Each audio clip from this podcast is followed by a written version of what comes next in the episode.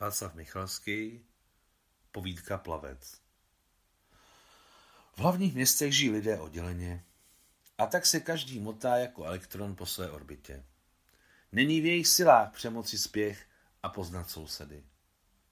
Jako kdyby tam nebyli ani umírající, chudí, truchlící, ani šílení štěstím. Všechno tam je uspěchané. Na malém městě se lidé navzájem znají. A proto má každá ulice svého hlupáka a svou celebritu. U nás na Primorské hrál obě tyto role syn staré učitelky matematiky Mariušky. Přesně si to nepamatuji, ale mám pocit, že se jmenoval Andrej. Pouliční přezdívku měl koule. Už jako nemocný četl spoustu knih. Jeho matka je tahala z knihovny po síťovkách.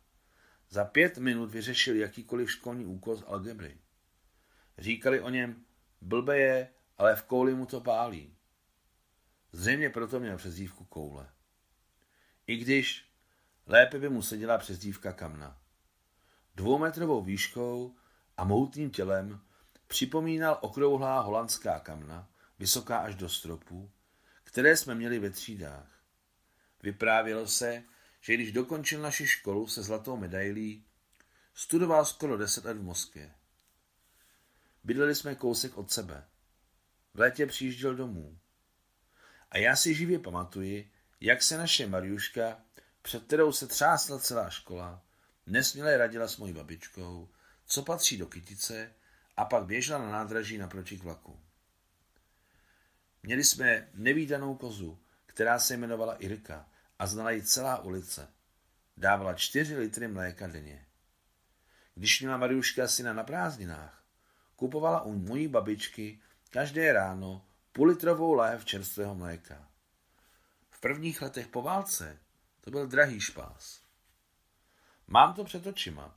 Růžový třpit brzkého rána na taškové střeště hliněného domu sousedky Mariušky, vysoká černá koza s bílýma ďábelskýma očima, přivázaná k plaňkám natřeného plotu, babička s dýží v rukou a já slyším radostný Mariuščin hlas. Už dojíte, už můžu jít? Na hranici mezi našima dvorečky, našimi dvorečky stojí mladá bílá vyšeň a za ní, o hlavu větší, je do pasu slečený mladík. Ve spěchu, aby mléko nevystydlo, mu Mariuška podá nádobu přes plot. Prostrkává dlouho opálenou ruku mezi větvemi odkvetlé višně a květní lístky padají na jeho obrovský trup. Se zakloněnou hlavou pije velkými hlty mléko, které má kozí vůni a nitky páry se mu třesou okolo obličeje. Ano, tenkrát to byl největší člověk v celé naší ulici a Mariuška byla nejhrdější matkou. Svou malou černovlasou hlavu nosila vysoko a její sklibrýlí zvětšené černé oči zářily neochvějným uspokojením.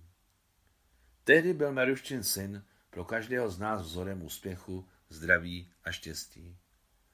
A potom jsme najednou zjistili, že mu chrouplo. Moje babička říkala, že se mu to stalo, protože se přestudoval, chtěl všechno vědět, ale všechno vědět nelze. Teď to chápu tak, že se u něj rozvinula paranoja. Bál se aut, psů, koní, koček a nejvíce nás, chlapců. Když jsme jednou zjistili, že se nás bojí, otravovali jsme mu den za dnem život. Celý rok se koule koupal v moři, plaval jako delfín, neměl problém překonat 30-40 kilometrů. Číhali jsme na něj hodiny, schovávaje se za kameny na opuštěném výběžku. Jakmile doplavával ke břehu, řvali jsme koule, koule a zaháněli nešťastníka zpátky do moře. Občas jsme si z něj dělali legraci do hluboké noci, dokud se na břehu neobjevila Mariuška. Ach vy parchanti, parchanti, parchanti, křičela se slzami v očích a házela po nás oblásky. Ale už to nebyla ta dřívější Mariuška, hrozba celé školy, matka velikého člověka, ale šedivá, vyschlá, téměř slepá stařena, matka blbce, a my jsme se jí nebáli. Nebáli jsme se, ale ustupovali jsme. Se zvířecí zvědavostí jsme z dálky pozorovali, jak vyšel z mořské pěny nahý muž a ohromný stín se rozprostřel na břehu zalité měsíčním svitem. A znám nedostupné skrýše v rozsedlině útesu, vysícího nad vodou, si bral své oblečení. Oblékal se. Stařina ho brala za ruku a vedla domů. Když jsem vyrostl z krutého dětství, tak jsem se jak já, tak moji kamarádi nejen přestali koulemu posmívat, ale stali jsme si ho ochránci před dětskama, která mezi tím vyrostla. V osmé třídě celá naše tlupa vstoupila do klubu mladých námořníků, který se ve městě nově otevřel. Vydržel jsem v klubu jen jedno léto a jediné, co mi zůstalo z této záliby v paměti, bylo setkání s koulí. Jednou ráno, na konci srpna, v utajení před klubovým náčelnictvem, jsem plul na malé loďce pod pachtou daleko na otevřené moře. Malý, ale jistý větřík nadějně foukal do plachty a má loďka klouzala vpřed po nazelenalé vodě. Přídí lehce dosekávajíc bílé bariéry kypících a mizících vln. Uviděl jsem ho na 200 metrů. Plaval zázračně klasického čistého kraula, tak nelidsky rychle.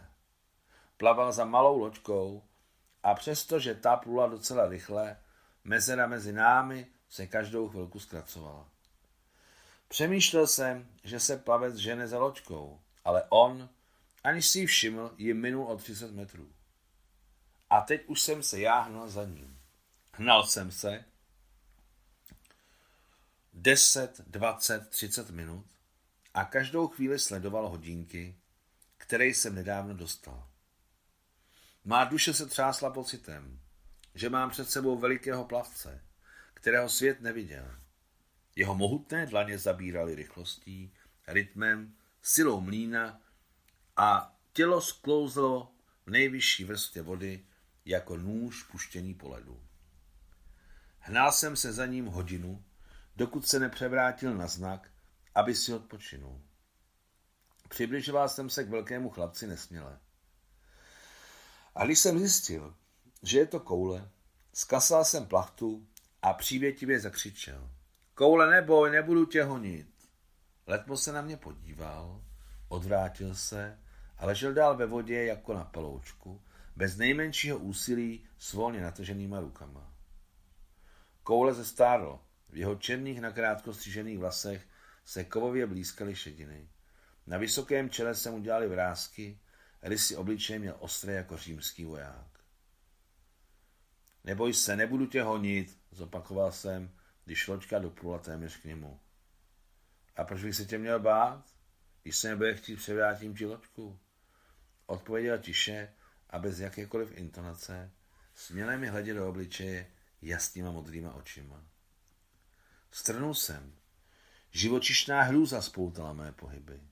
Pochopil jsem, pocítil celým tělem, že přede mnou není bláznivý, ale v mžiku oka vyléčený, úplně normální člověk, a to znamená, že mu skutečně nic nebrání, aby převrhl mou loďku a utopil mě.